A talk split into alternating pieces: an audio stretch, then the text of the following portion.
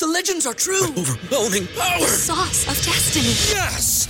The most legendary sauce has arrived as McDonald's transforms into the anime world of WcDonald's. The greatest flavors unite in all new savory chili McDonald's sauce to make your 10-piece WcNuggets, fries, and Sprite ultra powerful. Unlock manga comics with every meal and sit down for a new anime short every week only at WcDonald's. Ba-da-ba-ba-ba, go! At participating McDonald's for a limited time while supplies last. Say goodbye to your credit card rewards. Greedy corporate mega stores, led by Walmart and Target, are pushing for a law in Congress to take away your hard earned cash back and travel points to line their pockets. The Durbin Marshall credit card bill would enact harmful credit card routing mandates that would end credit card rewards as we know it. If you love your credit card rewards, tell your lawmakers hands off my rewards. Tell them to oppose the Durbin Marshall credit card bill.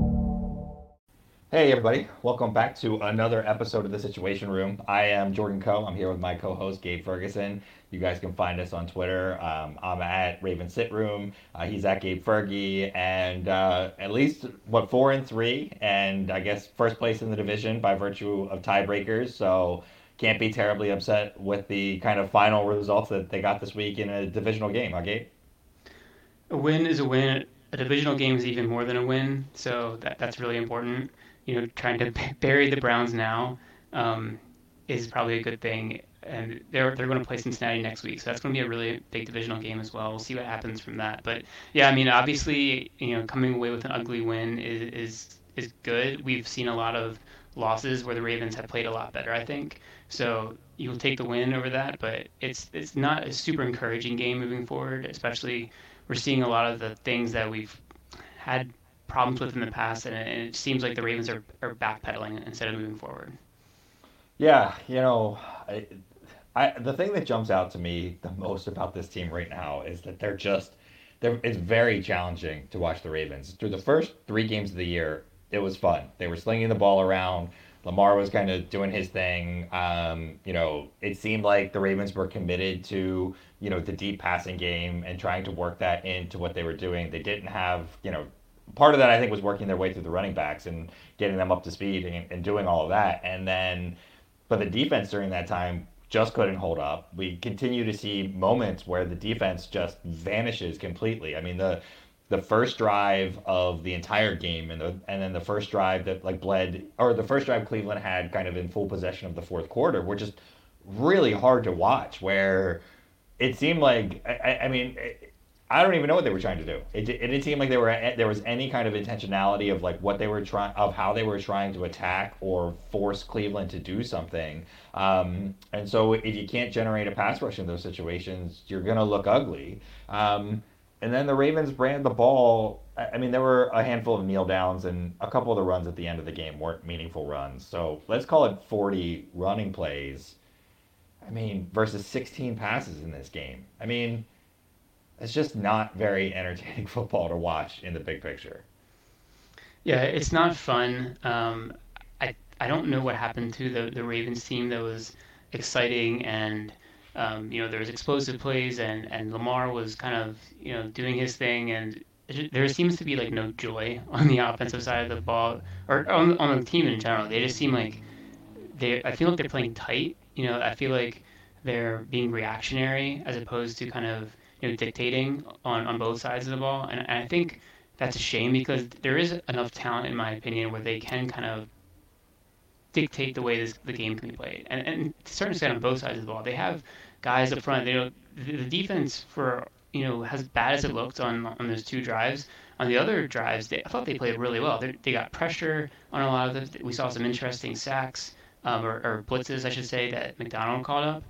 Um, but then on the other drives, it was like a Jekyll and Hyde kind of thing. Like they look completely um, like distorted. They they weren't like paying, they weren't tackling at all. They were just bouncing off of, of guys. They were get, letting themselves be blocked. And I, I like to use that term because they just weren't trying to to shed blocks. They weren't trying to you know push their guy like backwards. They were just kind of like, okay, you're blocking me, and I'm not going to do anything about it. And I saw this in those two touchdown drives like repeatedly, and, and it just seems like there's no like consistency on, on either side of the ball, and play calling, in the play, and it seems like there's this overall kind of mentality of of mediocrity, and then they're settling for just kind of like, we'll let you have this drive, but we'll get you next time, or you know, you know, this that was a, that was a nice play, and and we'll come and we'll try and be better, but sometimes they're not better, and then if they need to get lucky at the end of the game to win, so they need to figure some things out, both sides of the ball. It's, it's frustrating right now, but um, in the end, you know,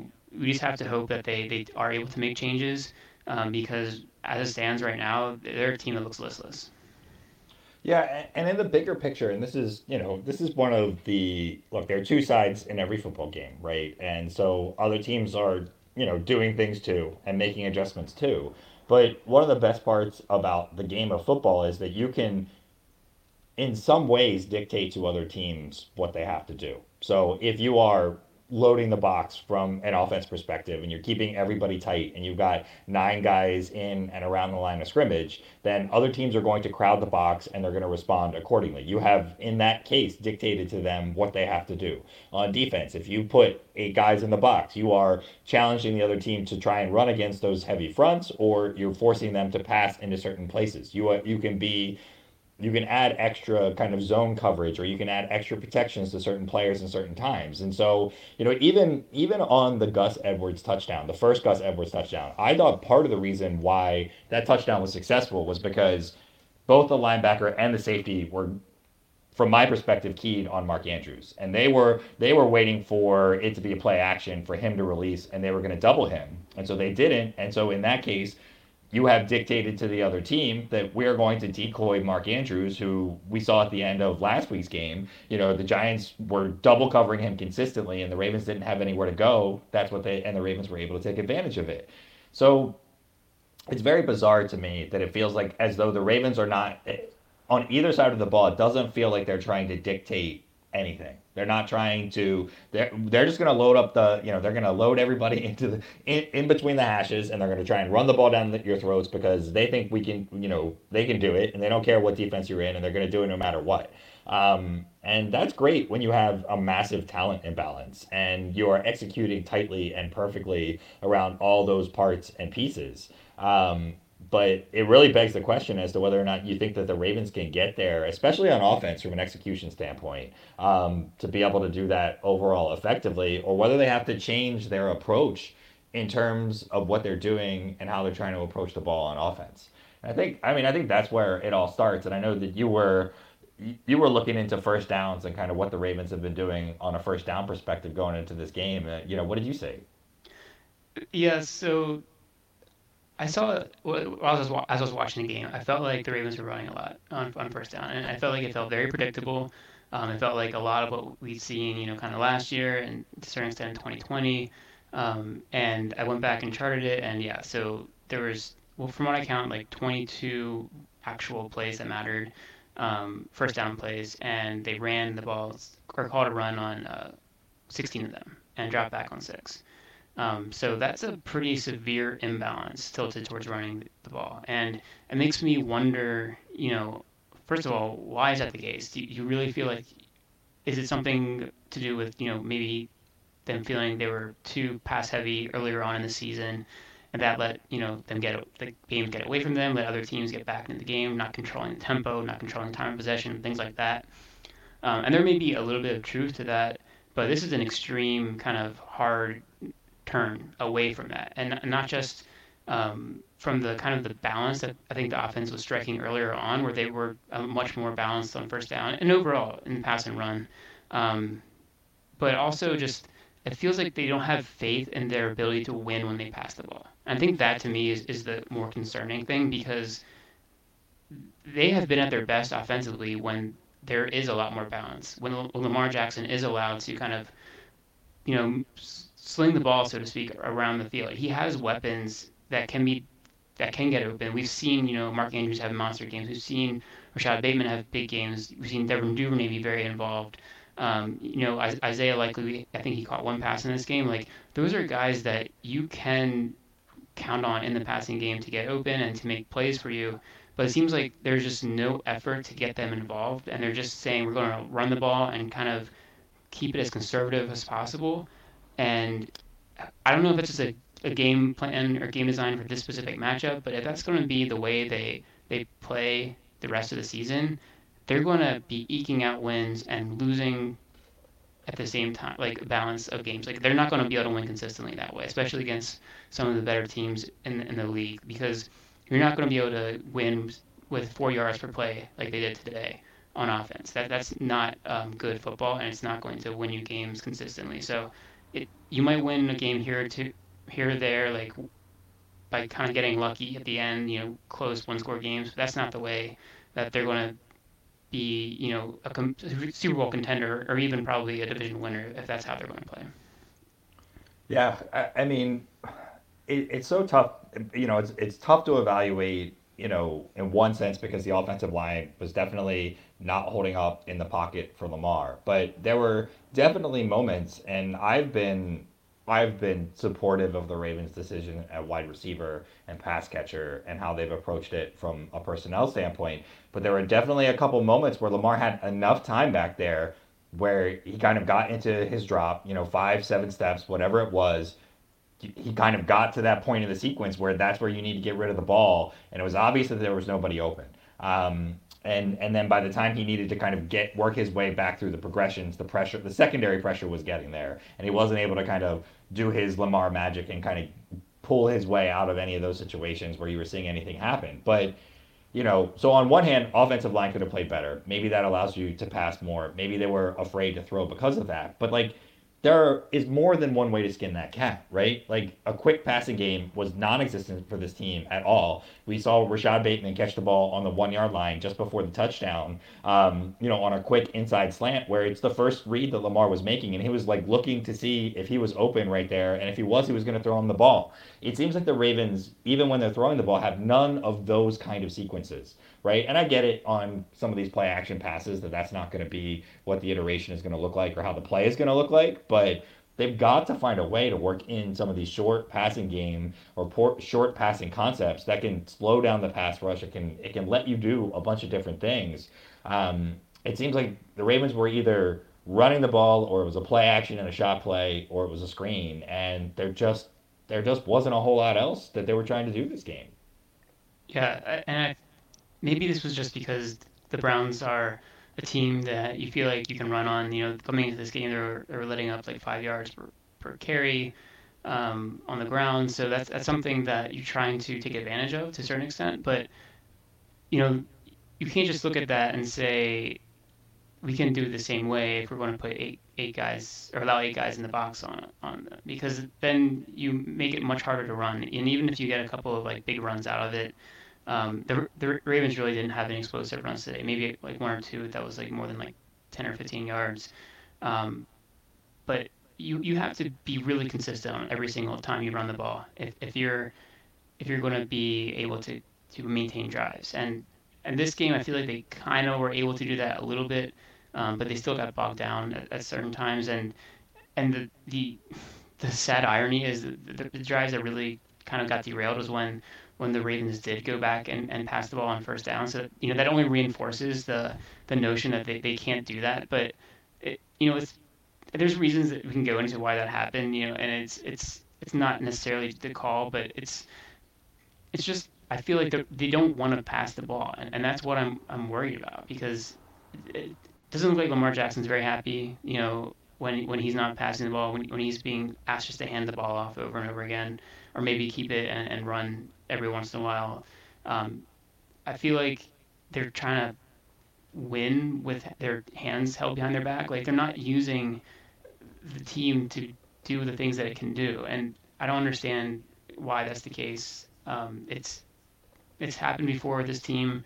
I, I hope to think they've gotten past that. You know, this is your fifth year with Lamar Jackson. I feel like you you know what he's capable of at this point, and they're just kind of like keeping the handcuffs on him, and, and it's just it's disappointing, and I don't know. I'm, I'm kind of at a loss for words with this because it seems like the same broken record that we've we've seen before, and you would think that it would it would be better at this point, and it's just not. And I, like I said, they're they're not going to be able to consistently win it. This is the style of football that they're going to play on offense. Um, you just have to be more more balanced. I think that's the key is is more balanced because it's okay to run the ball every once in a while, and you have a good running game, you have a good offensive line that can run. You can run the ball behind, but you need to also keep the defense honest, and you have to whether it's play action passing or just you know straight drop back on first down. Um, get some easy passes. We've seen that earlier on in the season, like an easy swing pass to a running back or to a tight end. Pick up six, seven yards on first down. Just get the get the keep, keep them guessing as to what's going to happen. And instead of having, you know, Patrick Ricard in there blocking on every single play, on every single first down, you know, take him off the field. Maybe have two tight ends instead or, or have three wide receivers. Like you can do a lot of things with the players that they have. It doesn't necessarily have to be, you know, out of a jumbo package or out of 21 personnel. Just just be more versatile with your with your personnel, and I think everything stems from that. Well, and you know, I, I mentioned this during the game um, and tweeted about how it seemed as though Cleveland was not following Lamar on any like the, the read option plays. They were they and they didn't even look like real read option plays. Like there was there was you know the potential for Lamar to keep the ball, but it, it didn't seem in earnest, and it seemed like the Ravens were committed to not having Lamar run the ball for whatever the reason that's going to be to me, that's the difference between this team right now and the team that we watched three years ago in 2019 that was so dominant, right? Like, like there is they they they're not using Lamar to to add that extra layer of conflict, and it's like if you're gonna lean in and run the ball 44 times in a game, like like the full force read option needs to be in there and like Lamar has to be given full carte blanche to be able to do that, or you need to, or you need to spread it out and you need to let him throw the ball, and you need to change what that's going to be. Because now you have basically taken your strongest asset, both as a pass thrower um, and as a runner, and you've basically taken the ball out of his hands completely, and you've asked a guy that is playing his first game coming back from an ACL injury, a guy who has had one good game for the Ravens so far this year, and another guy that's coming back off an injury um, you know, and not playing the last two weeks to carry the load of the team. That doesn't make any sense to me at all whatsoever. When Lamar was keeping the ball, he was slicing and dicing Cleveland apart. They, they were they were clearly not ready, or maybe not ready. Not they didn't think that he was going to keep the ball. They didn't think he was going to run. I don't know if that's a tendency that people are seeing on film, but if the Ravens want to become this kind of like running juggernaut, that kind of thing again, I think they've really they, they've got to cut Lamar loose and they've got to they've got to let him run the ball and they've got to take the chances that he's going to get hit or potentially hurt in that process because Otherwise, it's going to look a lot like it did today. Um, and and those the situations where Lamar's most likely to get hurt are on those play action passes where you run two guys deep on routes, both end up getting covered, nobody is there, the pressure breaks through in terms of the pocket, and then Lamar's running around like crazy, um, and some guys coming out and flying at him, and that's what he gets hurt. I mean, that's what happened in the Buffalo playoff game. Like we've seen it happen before. Like these design runs are your best bet to keep Lamar healthy, but they're also your best bet to keep these other teams off balance. If you're if you're not going to use the passing game, I don't know. I, I feel like they've got to lean back into it and let Lamar just start running the ball again. I mean, that, that's one way of doing it. I, I think. I mean, he did he did run the ball ten times. I think some of those were kneel downs in this game. I don't know how many real runs he had. He had a, one or two scrambles, but he didn't have very many design runs. He had there's a couple quarterback kind of like powers.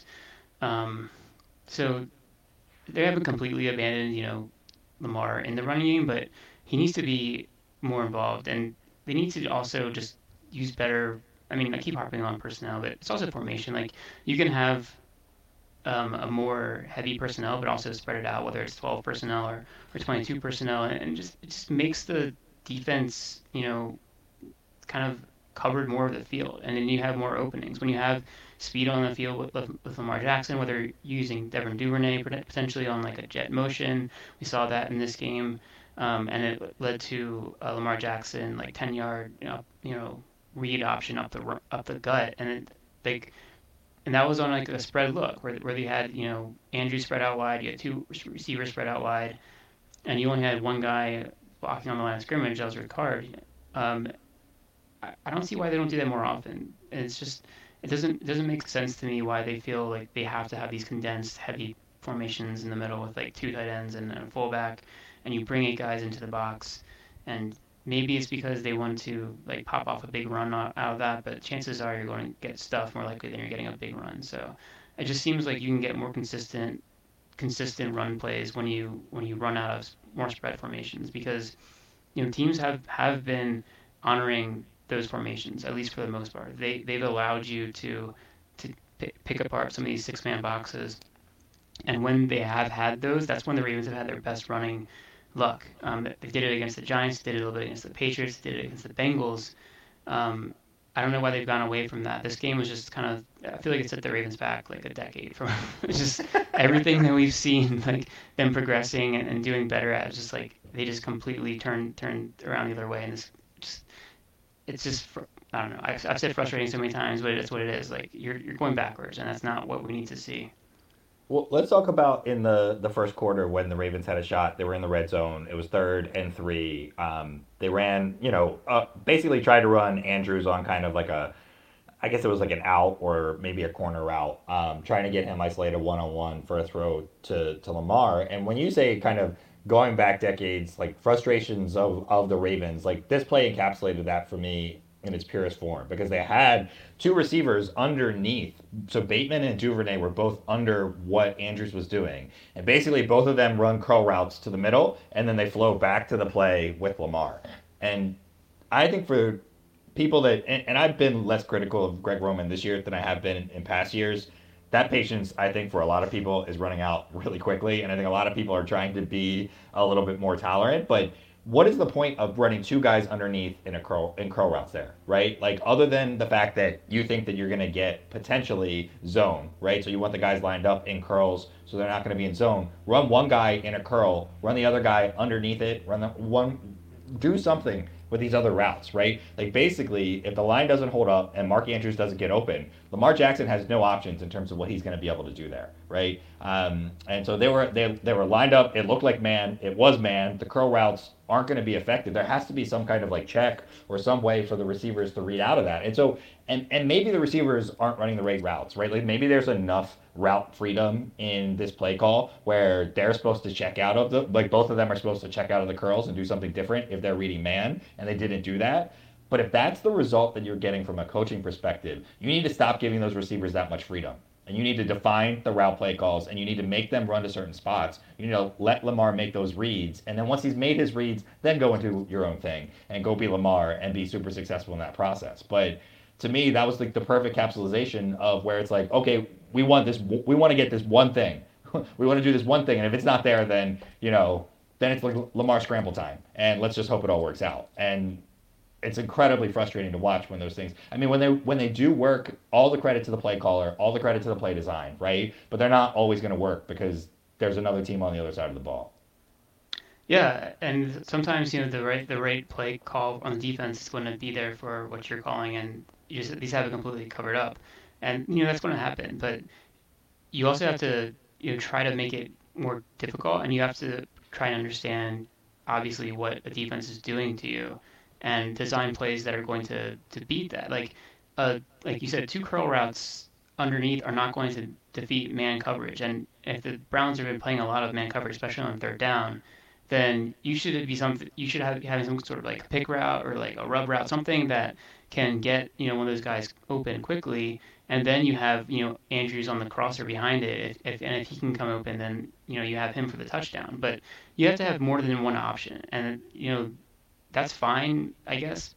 If if you're going to try to just try and force the ball to Andrews there, like if that's your one thing, then okay. But ideally, you'd like to have more reads than that in in that play because you're third and three. Like you have a chance to easily get a first down. It's a pretty critical place. You're, you're driving down the field to, to have a, a touchdown to tie the game at that point, and they just failed to execute in in that spot. And you know, it's I think play calling has been you know questionable at, at a lot of times during the season. I kind of tend to agree with you. I think Greg Roman has been better this year than in, in a lot of years, and that's why I said I feel like we're going backwards because at one point I was really happy with what the play calling was doing. I thought there were some interesting play designs. I thought there was some, you know, much more um, kind of improved sequencing of plays. You know, more unpredictable play calling, so to speak. And even today we saw some interesting things with like the Andrews under center pitch to Lamar on a on a key fourth down. Like that was a really fun play, and like that's good to see. And like I think that's that's creative. It's smart. It's it's something that you know is going to be important in a high leverage situation. I'm glad they broke that play out there. But like the overall planning for this game, I think you just need to like throw it in the trash can and light it on fire. And even though you came away with a win, that doesn't hopefully encourage them to go back to this because if you're going to have four, you know, yards per play, only 16, you know, passing attempts, you know, just ugly, ugly football where you're trying to grind it out and, and you know, depend on your defense to get off the field at the end of the game. That's not the way that we want to win. We want to be up, you know, multiple scores, you know, be pushing the ball down the field. And it doesn't necessarily have to be shot plays all the time, but you need to at least like threaten that. I think the Ravens have it was one deep play the entire game to Duvernay. That was the only time they threw the ball over the top. I think the entire game. Um, they just weren't even trying, and it and especially with the, the number of like loaded boxes they were seeing when they had like all those guys in there, like you should have at least taken a few more shots. Um, so I, I don't know. It's it's it just seemed like a, a, a design that was trying not to to lose as opposed to like trying to like you know step on the other team and like really force it down their throat.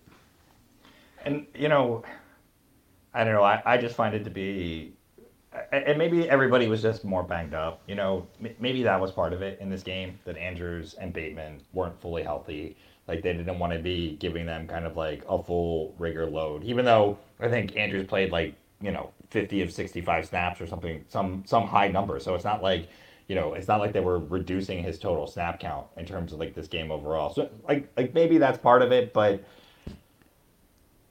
it just doesn't feel like it doesn't feel like situationally on either side of the ball that either one of these coordinators seems to have a good sense right now of like what what they're trying to do um, to be able to like what they're trying to do. Like I, I don't I, I don't even know what the Ravens are trying to do because you know we saw this from Cleveland in this game, right? They, so they run the ball in the first quarter. They run, they run, they run, they run, they run, and Chubb was like Chubb, Chubb was churning. They were they were forcing it. The very first play of the next drive, like they take a crack, they get Geno Stone to bite on the play action, and they hit a play over the top to Amari Cooper. That's intentional football, right? And that's where you're setting up that play action shot. You're looking for diff- different keys. You're looking for certain things specifically, um, and what you're trying to do. And it just didn't. It didn't feel like that was happening, right? And you know, on the defensive drives that were, you know, like a hot knife through butter, it feels the same way where it's like where are the tendencies, right? Like like the Browns obviously were were keyed in on something in particular. Like like where are the Ravens on having some understanding that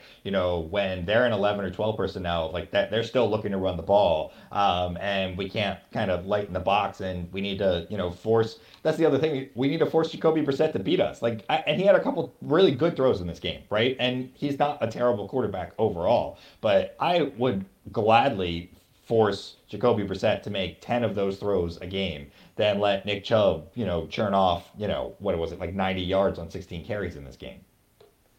Yeah, and I, I think the Browns, to a certain extent, were doing what I would want any team to do um, in terms of dictating personnel. Because they were using a lot of 12 personnel, um, you know, two tight ends, and they were being versatile with it. They were saying, okay, if you're going to give us heavy personnel, we're going to kind of spread it out and, and pass against you, and and because they know the Ravens are, have been like zone heavy, they were they were finding pretty easy like routes over the middle to just kind of settle down into the zone, and and that's, and that's a big way that the Browns were moving the ball in, in that first drive. Um, it was just kind of like playing on, on the Ravens' tendencies on, on early downs and knowing that there's going to be the soft zones to attack. And then if, if the Ravens countered with you know lighter personnel, then they said, okay, we're going to bring it down and we're going to run, and they were able to do that too. Um, and that, that's kind of what you want to do. I think it's more difficult for the Ravens because they're so dependent on the fullback position, and he's not as versatile in the passing game. And I know there's a lot of stats that will, that will show the Ravens have been successful, um, been more successful with, with Ricard on the field, and I think you know there is some truth to that, but that doesn't mean that it's going to always be that way. I think the same thing was actually seen last year. You know, they had a lot of early success when they had a fullback on the field, and, and I'm talking about Ricard of course, um, because they were able to take some big downfield attempts, um, hitting some shot plays over the top because you know play action was working for them. And if that's working, then that's great. But if it's not, and you have Ricard on play on every single you know third and medium or, or third and long, and he's basically a, a non-factor in the, in the passing game. You know they had a screen to him in this game, which worked pretty well. But like aside from that, he's not going to do anything for you in terms of running a route. So what are you getting from it? You're getting pass protection potentially. Okay, so that's that's a good thing, and that can help you out. But you have to get your guys open. So you have to be better designing your other routes to be open downfield, and the defense has to you know be kind of at least sucked into something, and and the timing has to be right, and the protection has to be right.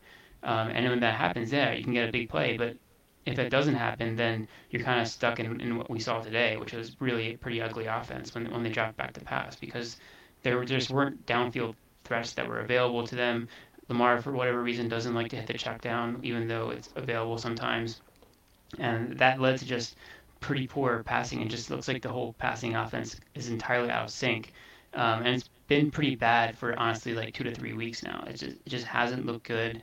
Um, they haven't, and you know, maybe Bateman being out is part of that, but they haven't been able to put together, you know, what I would consider good NFL offense when they pass the ball, when they drop back. It has to be some type of kind of trick plays, whether it's you know jet options to Duvernay or, or some screens to Ricard or, or whatever it is. They're just not being able to do the normal passing game, and I don't understand why that's the case. They have the players to do it, especially now that Bateman's healthy. They need to get back to that, or else they're just going to be stuck in this ugly football all of that negativity and frustration as a revolver on the offense is certainly well taken. But I will pivot for a moment to say that Gus Edwards looked really good and is the exact kind of running back that this Ravens offense is missing.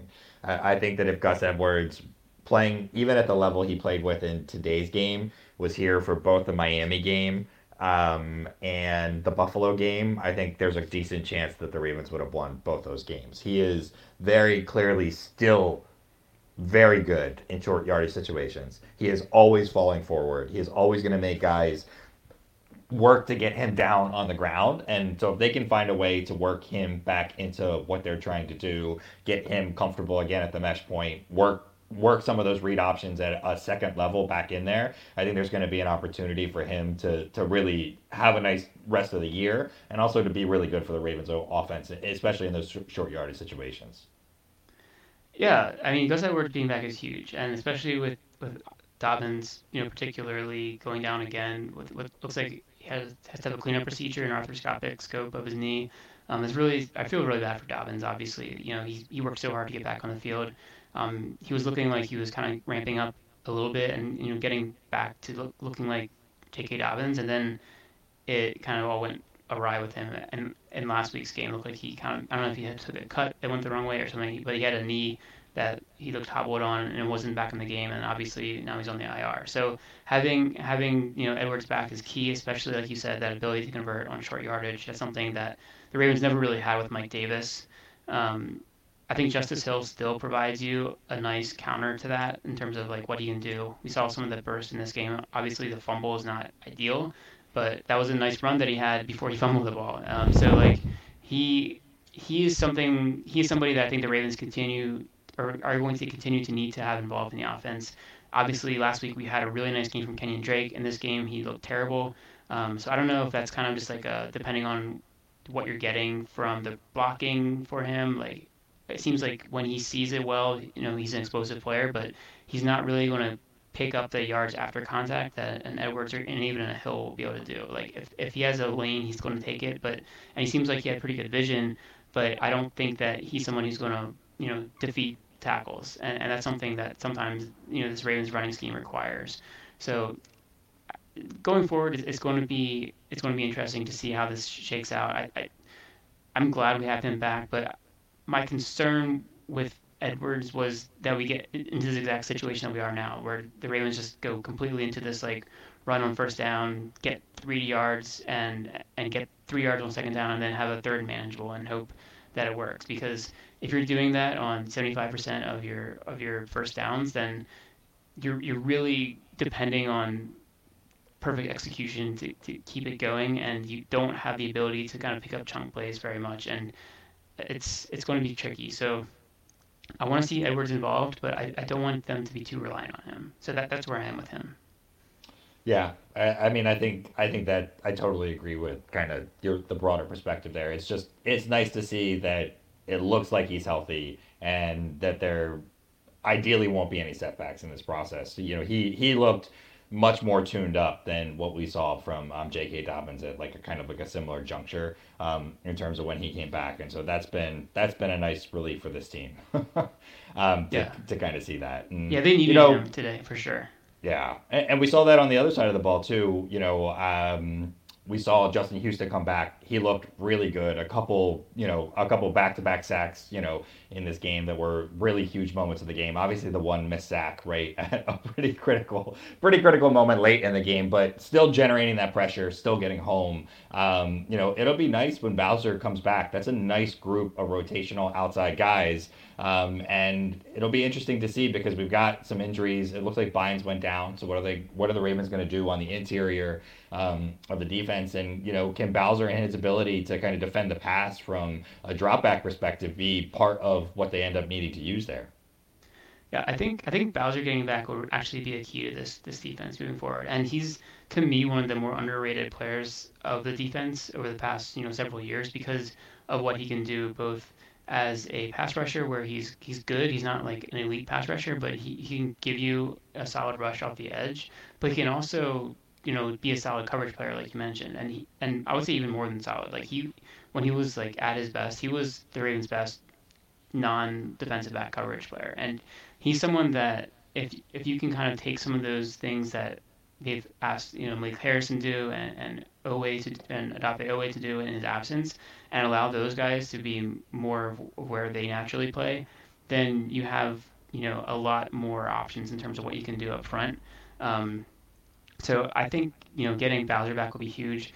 Um, in theory, David Ojabo will be coming back in that same time window, and we might see them both as early as this week. I think they have maybe one more week after this to get back, but I'm, I'm not 100% on that. I think they were started practicing was it two games ago? So I think they have one more game where they can. Yeah, I think Ojabo started practicing a week after Bowser started practicing. No, they, they were the same. I remember they came oh, back the same, same day. Yeah, so we're going to see, hopefully see both of them very shortly, um, and that definitely makes me excited about what this defense could look like because they've kind of been getting by with with a very thin, you know, and then we saw um, Kinnard today, you know, yeah. come come in, just get signed and start playing. He had some snaps already.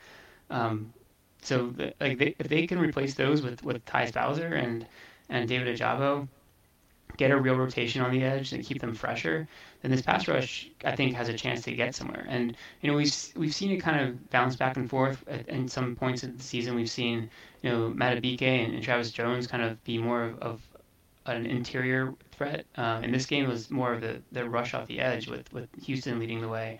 So and we also saw you know Kyle Hamilton get his, his first sack. So that was that was fun. I thought that was a really nice play actually, where they had you know an overloaded blitz to one side and, and they dropped a couple defensive linemen um, and completely confused Brissett and they had a clear rush on him. That was really nice to see. I think we could see more of that moving forward. At least I hope to, um, because they can't always just rely on you know sitting back in the zone and hoping the four man rush gets there. Um, you just have to be a little bit more um, balanced, I think, in what you do because you can't just do the same thing every time. You have to be able to bring the blitz at some point. And same thing, you know, we talked about in offense, you know, being balanced when you run, when you pass. I think you have to be balanced also in the kind of looks you have. Um, you know, mixing up coverages on the back end, whether it's man or different zones, and then also with with the pressure packages you bring. Um, it, when you when you can get there with with five guys, you know, consistently, you need to do it, but not as often. Um, obviously, you want to play some four as well, but if you can get there with five guys, especially with some of these tricky like defensive back blitzes, that's something that you have in your back pocket, and you want to use it in, in those important situations. And this was a third down play in the red zone. That was a high leverage play where they called that. Um, so I, I want to see more of that, and I think that not all the time, like maybe wink heavy, but like find a middle ground. You know, use it when it's needed. Um, keep the deep, keep the offense off balance, and then I think you know this, this defense has a chance to be really good down the stretch. That that I have more confidence in. And who would have imagined that we would be saying this this year? But Patrick Queen is not the weak link at middle linebacker right now. He had, a, I thought, another good game. That Macdonald has seemed to, and we have, you and I have talked about how he is a good inside pass rusher um, yes. and is effective in that role. And, and, he's good at kind of reading leverage in, for interior offensive linemen and figuring out what to do. We saw a sequence where he basically ended a drive for Cleveland um, on two consecutive plays because of kind of his ability to play the ball in that sense. So um, I thought he was strong in terms of tackling. We didn't see, you know, there are going to be some misplays from time to time, but it just seems like he's starting to get it a little bit. But I'm a little worried about that other inside linebacker position now. Um, seems to have lost enough of a step that kind of his veteran savvy is not enough to override what they're getting from that. And it like, I mean, maybe you know Bynes went out hurt, um, so you know who knows what's going to happen with that. Maybe Ross, I think, is eligible to come back from the IR next week. So maybe he's a guy that's able to come in and fill in. But um, they need more. I mean, they need both a combination of more savvy and or more athleticism from that other inside spot. Yeah, um, I think Bynes came back in this game. I'm not sure. Maybe not. Maybe I'm thinking about another. Well, he got hurt twice in this game. Oh yeah, I think he, I think he got he hurt early, and then the Welsh play where Welsh Welsh should also not just like like move yeah. Chuck Clark into the box and bring Kyle Hamilton in. Like it, it's just not a good idea. And then he got hurt later in the fourth quarter as well. Okay, so I, I think that you know there is something to be said for like I think solid play from Bynes. He's not going to really hurt you too much, but he's definitely not going to make a lot of plays outside of you know what it, he's capable of from an athletic standpoint. Patrick Queen, like you said, he's played his best football I think as a Raven over the past you know three or four weeks, and that's that's great to see because um, I think before the season started, I said he was kind of a wild card for this this defense. That he was like kind of the guy that would set like maybe the potential ceiling for how good they could be because I thought they were pretty well rounded everywhere else. Obviously, you know, we, have seen some deficiencies in some areas, um, but overall, that him playing at that level is is really good and it speaks to like, you know, his ability to kind of stick it stick through some of the issues he's had, and uh, it's good to see because he's definitely had, you know, a lot of people, you know, talking about him and saying he's he's kind of a bust or this and that. And at, at, times, you know, I think that's a fair criticism. He hasn't played very well at times, and but to see him come back and really, you know, be a playmaker in this defense, that, that's great to see. You know, he was in on some of the pressures. I think he's been very good pretty much throughout his career when he's been asked to be a blitzer. Um, and then you know the ability to kind of make those tackle for losses was like you said he kind of single-handedly ruined that one drive for the Browns. So um, if he can continue to make those kind of plays, especially with when, um, as we get more players, um, more edge rushers back, uh, it will definitely make this defense, you know, harder um, to kind of, you know, game plan for. And then as long as there's the secondary continues to stay healthy over the over the final half of the season, we'll, we'll see. You know, that's a position that they've been snake bit. Obviously, even this year, you lost Fuller for the season. Not having um, Marcus Williams out there has been um, a loss for sure. I mean, Geno Stone has come in and I think played pretty well, but he's not the same player as, as Marcus Williams. Um, so hopefully, you know, you can kind of get by without him for, you know, they said six to eight weeks for, for Williams. I think there's a chance, you know, he'll get back sometime maybe end of end of November, um, early December, and be there for the stretch run. So if you can get him back, and if you're still um, playing at, at this consistent level, you know, not great, um, kind of a bend but don't break defense at, at times, but um, that that's really you know the kind of player that I think can come in and put you over the top, and especially at the end of the season when it really matters. Yeah, and I, I think the other big question for me coming out of this game about where this team is headed is also uh, the offensive line. They, they did they did not have a great game in this game in terms of pass blocking. Um, run blocking was solid overall um, from a schematic standpoint, but it just seemed like they had a little bit of trouble holding up their blocks for Lamar um, to kind of do his thing. And and you know I think that we've seen that when Lamar has solid, you know, a really good pass blocking in front of him, that's when he is at his absolute best. It gives him the latitude to use his legs and threaten at multiple levels of the field, and then use his arm when, he kind of sees what's going on in front of him. Um, when you when you hurry that process up, they're not as effective. Um, we saw Morgan Moses come out of the game and get replaced by Patrick Mekari. I have we heard whether that was in, it didn't seem like it was injury related, and we haven't heard anything about an injury to Moses. Yeah, I've, I haven't seen an update on that. Um, I know obviously Moses got hurt last week, so maybe he still wasn't feeling 100 percent and maybe the coaches saw something that he wasn't, you know, moving well. Um, he had, I think he let up a sack, and there's maybe a couple missed blocks he had. Um, so it's that's something to monitor moving forward. Obviously, I think on a short week, especially, you know, you, you hope that he's going to be available because, I mean, I, I like Patrick Mekari. He's he's a very versatile player for them, but Moses is still going to be a better option for you. I think, you know, nine out of ten times. So if he's not healthy, then then no. But I like him if he can play out there.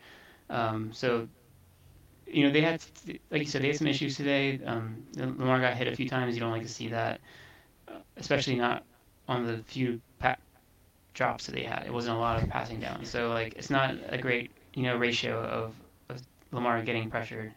Um, so it, it was a good unit. Know the Browns they, they have obviously Clowney, Garrett. That's about as good as it gets on on the edges, and their interior seems like they were playing pretty well too. So you know hopefully against a team like the Buck Bucks next week where they haven't had quite the same defensive front that they've had in the past and have really relied on bringing like the blitz.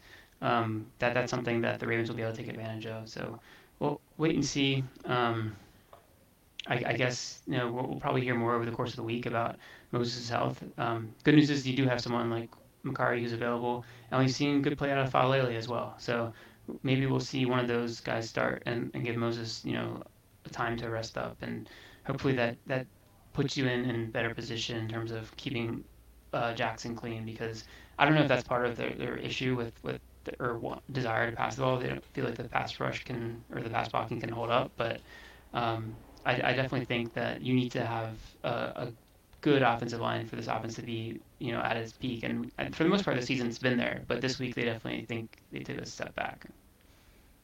Yeah, well, and you know, looking ahead at the schedule again, we talked about how a win is good, we'll take it. An in division win is definitely better, we'll take that. You know, the Buccaneers seem like they're falling apart and coming apart at the seams. Tom Brady, I guess, is having some uh, personal problems at home that have seemed to spill over onto the field for him finally. Um, the Saints seem like a team, you know, they have some weapons, but team lost. The Panthers, the Jags, um, are up and down, but they're, uh, they're probably the best of that bunch. And then uh, the Broncos after that, who also kind of look a little lost. So um, not a great time for the this Ravens team not to kind of have it together. This is the part, this is the meat of the schedule that you kind of needed to roll through, pick up some wins, and you know be in a good position as we kind of round out the rest of the year. Um, I mean, you think this team is is one that's going to be able to put it together, or are we are we just going to continue to slog through the rest of the season and see what we've seen? Well, I would say that you know this is probably the the easiest part of the Ravens schedule over, over the middle of the season. So if they're still trying to figure some things out on offense and on defense, um, this is the time to try and do that. You know, it's a lot of games against the NFC, um, so the not having the division games, I think that'll be um, maybe a benefit to them as as a couple players get healthy, as you know, trying to work through some of the issues. Um, so I do think you know you can, you can probably beat a team like the the Panthers and maybe even the Bucks without having your your A game.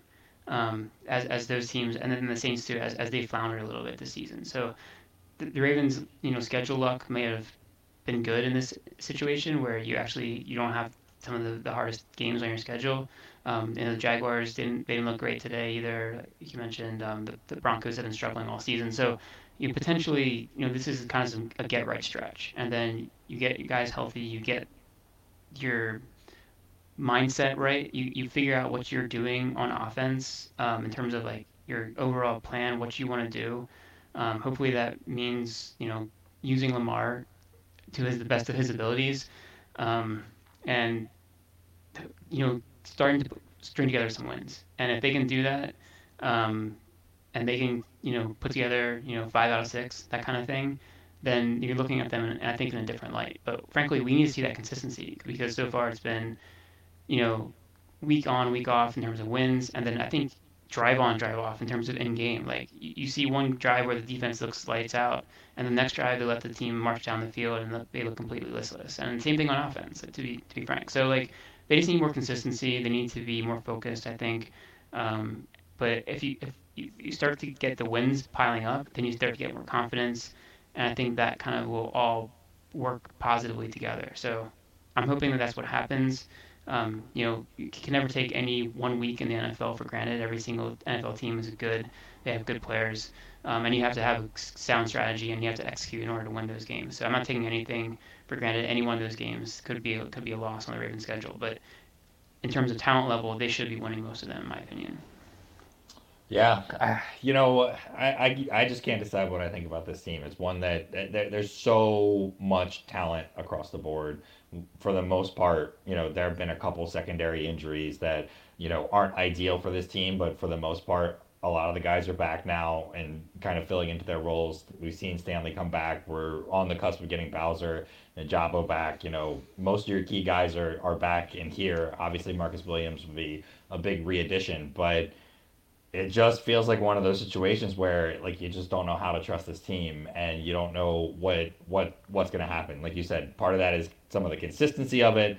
Part of that, I, I don't know what else it is, but it certainly is not at the place right now where this is a team that anybody should be kind of trusting in the bigger picture. And you know that's that's kind of what we've seen from the betting markets, and that's kind of where you would expect things to land in that regard. Um, but hopefully they're able to put it together, get a little bit more consistency going. Um, and, and clean up this like weak part of the schedule and, and you know especially on a short week and and kind of Tampa coming off a really tough situation, you know, hopefully hopefully they're able to kind of throttle it up, put them down early, get them out of the game, and now let Tom Brady do do his thing when we when we see uh, when we go down to Tampa here for this next game.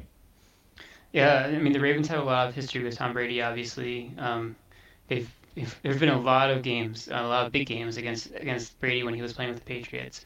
Um, this will be the first time, you know, in a different uniform that they've played him. So it'll be interesting to see how, how that goes down. Um, but you know, I still think the Buccaneers are, are a dangerous team. They still have some good players on offense. Um, they haven't been able to run the ball at all. So that'll be interesting to see how you know the Ravens try to attack that game, or you know from a from a defensive standpoint, um, and then from you know offensive offensively obviously we, have talked a lot about what we think the Ravens should be doing. Um, the Bucks are a better, I think, um, pass or a, a, run defense team than than pass uh, defense team. So maybe this is a game where we do see you know the Ravens kind of like let let Lamar loose um, a little bit more. So I'm I'm excited for for this one. You know, obviously we like watching them in, in primetime games. Um, so it's it's going to be an important game. If they can get up and, and get ahead, I think they should win this one for sure. But it's you know it's it's one of those situations where all it takes is you know a little bit of light to let the other team back in and, and they'll, they'll take it. And you know and Brady has, has worked a lot of a lot of miracles in the past, and he although he seems to be down and out a little bit more this often this season. Um, it's you never want to count him out. I think he's been there too many times, and you know he has that experience and that ability to come back even when everybody else is counting them out. So hopefully, you know, they can keep it, keep this a game that where they keep, you know, that two score lead for the, the entirety of it and not let the other team back in it because I don't have a lot of confidence in this team. Honestly, today I was like, are they going to lose another one the same way? It's it's just there's there's no feeling of okay, this is this is in a position where they're clearly going to win the game. I, I don't have that. Even when there were seven seconds left on the clock in this game, and they had one last play, the Browns said, I was like, are they going to figure out a way to lose this one? It's just it's just kind of the way the season's gone. So I'm I'm hoping that they make me change my mind and give me more confidence in them moving forward. But it's going to take a few games, I think, for them to get me back into that feeling. When Justice Hill fumbled that ball, I was I was losing my mind. I was like, not again. Here we go again. And you know, next week is a short week. It's on the road. It's in Florida. The last time the Ravens went to Florida on a short week on a Thursday, they looked like complete and utter trash. They had they were not ready. They weren't ready for what Miami was going to try and do to them. They weren't ready for the noise. They weren't ready for that game.